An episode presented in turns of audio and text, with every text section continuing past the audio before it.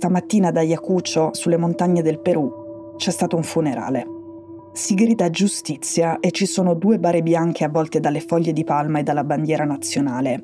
Dentro i corpi di Rojas e Ramos. Il primo aveva 22 anni, il secondo 15 erano due sostenitori del presidente Pedro Castillo, quello che la settimana scorsa in un giorno ha fatto colazione da presidente, ha pranzato da golpista e ha cenato da carcerato. Señores y señoras congresistas de la República, comienzo saludando a mis hermanos codescendientes quello che sentite è proprio Castillo, è un ex insegnante di una scuola di campagna, non ha mai ricoperto una carica pubblica. È il 28 luglio del 2022 ed è appena stato eletto presidente del Perù. Giurando, Castillo aveva detto che si sarebbe impegnato a governare con il popolo e per il popolo. Aveva reso omaggio agli indigeni e agli insegnanti del Perù e aveva promesso di combattere la corruzione, frenare il potere dei monopoli e aumentare la spesa pubblica per l'istruzione e la sanità. Nel congresso peruviano lui era entrato con il suo cappello di paglia a tesa larga, che è diventato un po' il simbolo della sua ascesa politica.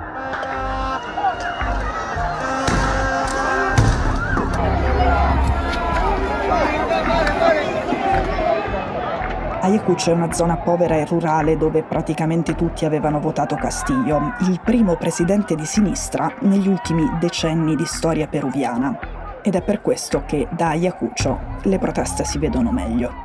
I manifestanti hanno provato ad occupare l'aeroporto, la polizia li ha circondati per alcune ore e poi ha iniziato a sparare. Ha ammazzato nove persone, tra cui il 22enne Rojas e il 15enne Ramos.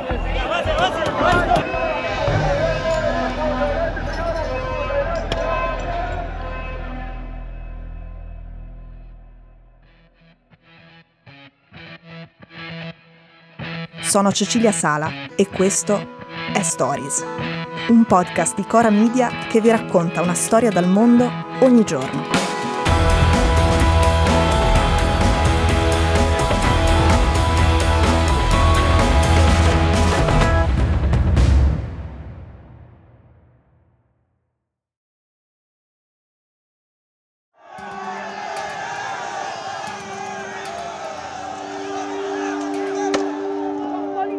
In Perù da giorni ci sono proteste e scontri tra manifestanti e polizia. Bilancio attuale, almeno 25 morti e centinaia di feriti.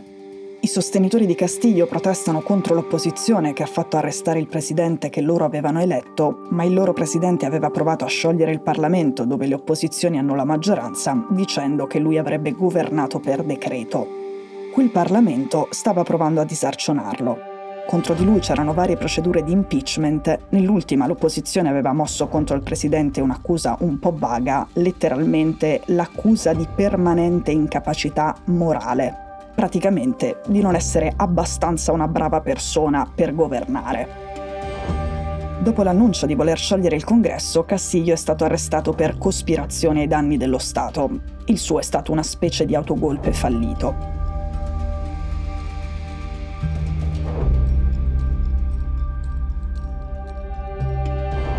Quest'estate ad agosto la cognata di Castiglio fugge per 24 ore a un ordine di arresto preventivo. Era indagata per presunta corruzione. Castiglio si arrabbia, dice che le opposizioni vogliono farlo fuori colpendo la sua famiglia. Infatti non c'è solo la cognata, sono parecchi i suoi parenti accusati di corruzione e di aver ricevuto favori da lui, cioè dal presidente in carica. Ci sono le prime due proposte di impeachment, ma Castiglio riesce a evitarle. Poi all'inizio di dicembre il congresso peruviano approva una nuova mozione, la terza, in cui vogliono metterlo in stato di accusa appunto per incapacità morale a ricoprire un incarico istituzionale. La sera del 7 dicembre Castillo viene arrestato. Aveva appena tentato di sciogliere il congresso prima del terzo voto sulla sua rimozione. Aveva anche proclamato lo stato di emergenza nazionale e diceva di voler convocare nuove elezioni. Un secondo dopo sono arrivate le dimissioni di quasi tutti i suoi ministri e di parecchi diplomatici. Anche quelli che politicamente stanno dalla sua parte non potevano tollerare un golpe che, nel caso specifico, è un autogolpe. Nel giro di un'ora forze armate e polizia hanno fatto sapere che non avrebbero sostenuto la decisione del presidente e hanno detto a tutti i cittadini state calmi. Castillo viene condannato a 18 mesi di carcere preventivo, al suo posto giura come nuova presidente quella che era la sua vice, ed è la prima donna nella storia del paese a farlo.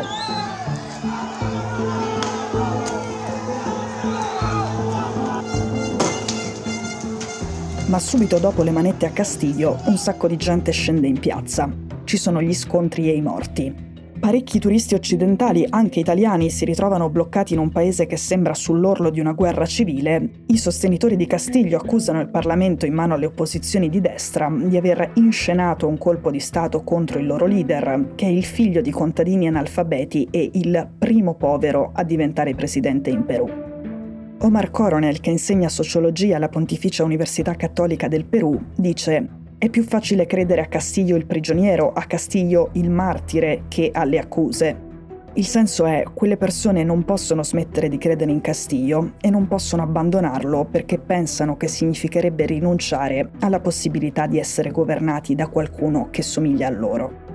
Ecco, chi sta protestando in Perù non difende solo l'ex presidente golpista, difende un tentativo per quanto estremamente difettoso di colmare un po' di diseguaglianze di cui nel recente passato le istituzioni si sono occupate molto poco.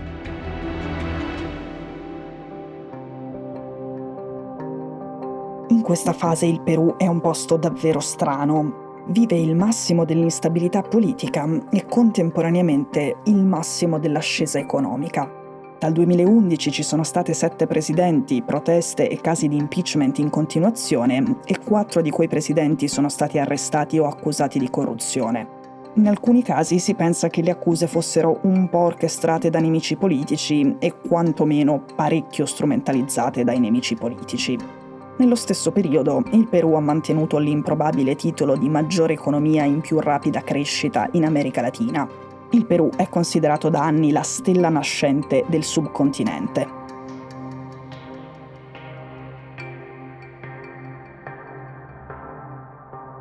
Castillo è stato uno dei volti dell'ultima ondata di vittorie della sinistra latinoamericana, Boric in Cile, Petro in Colombia, Lula in Brasile.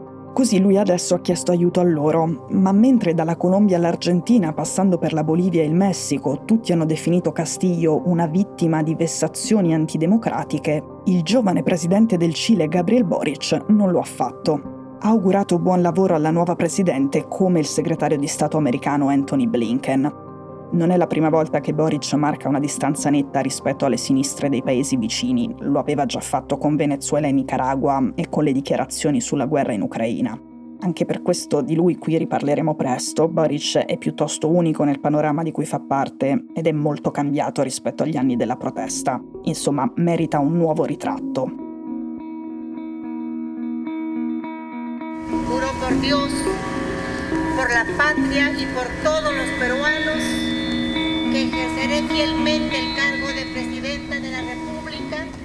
Ora la nuova Presidente ha un compito complicatissimo, questo è chiaro a tutti, tanto che pure Papa Francesco le ha scritto che prega per lei e per la pace nel suo paese.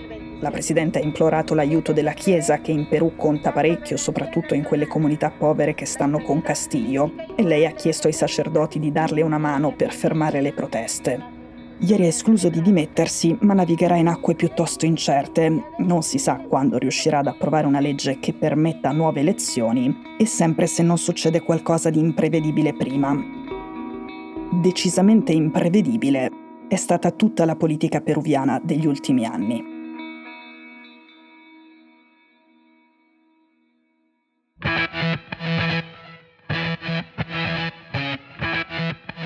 Stories è un podcast di Cecilia Sala prodotto da Cora Media. La cura editoriale di Francesca Milano. In redazione Simone Pieranni. L'advisor è Pablo Trincia. La producer è Monica De Benedictis. La post-produzione e il sound design sono di Daniele Marinello. La sigla e la supervisione del suono e della musica sono di Luca Micheli. Le fonti degli inserti audio sono indicate nella sinossi. Questo episodio è stato prodotto e sviluppato insieme a Spotify Studios.